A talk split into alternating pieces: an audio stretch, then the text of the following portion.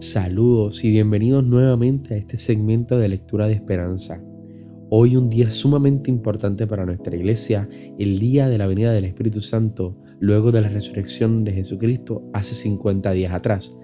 Hoy vamos a estar reflexionando sobre Hechos capítulo 2, ese relato de la venida del Espíritu Santo a los apóstoles.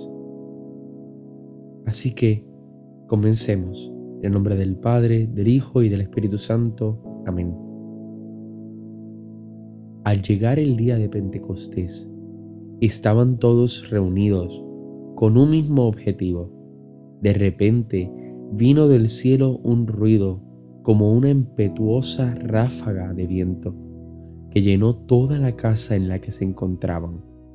Se les aparecieron unas lenguas como de fuego que se repartieron y se posaron sobre cada uno de ellos. Entonces quedaron todos llenos del Espíritu Santo y se pusieron a hablar en diversas lenguas, según el Espíritu les concedía expresarse.